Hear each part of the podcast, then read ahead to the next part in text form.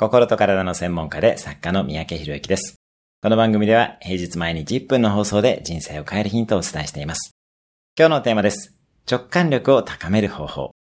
人生において直感で流れを感じるというのはめちゃめちゃ重要です。直感は瞬時の分析なので、あなたの直感は大体合っていることが多いものです。直感ではせっかく正しい答えを感じているのに、恐怖心から保守的な選択を取ってしまう方がいます。普段からなんとなくこう感じるという感覚を大切にしてください。もっとあなたの直感を信頼しましょう。直感は脳細胞だけでなく体全体の細胞で行うので、体をきれいな状態にしておくことが直感のためには大切です。体に本当にいいものを食べて、7時間寝て、30分以上の運動をしてくださいね。今日のおすすめ1分アクションです。本当に体に良いものを食べる。今日も素敵な一日を。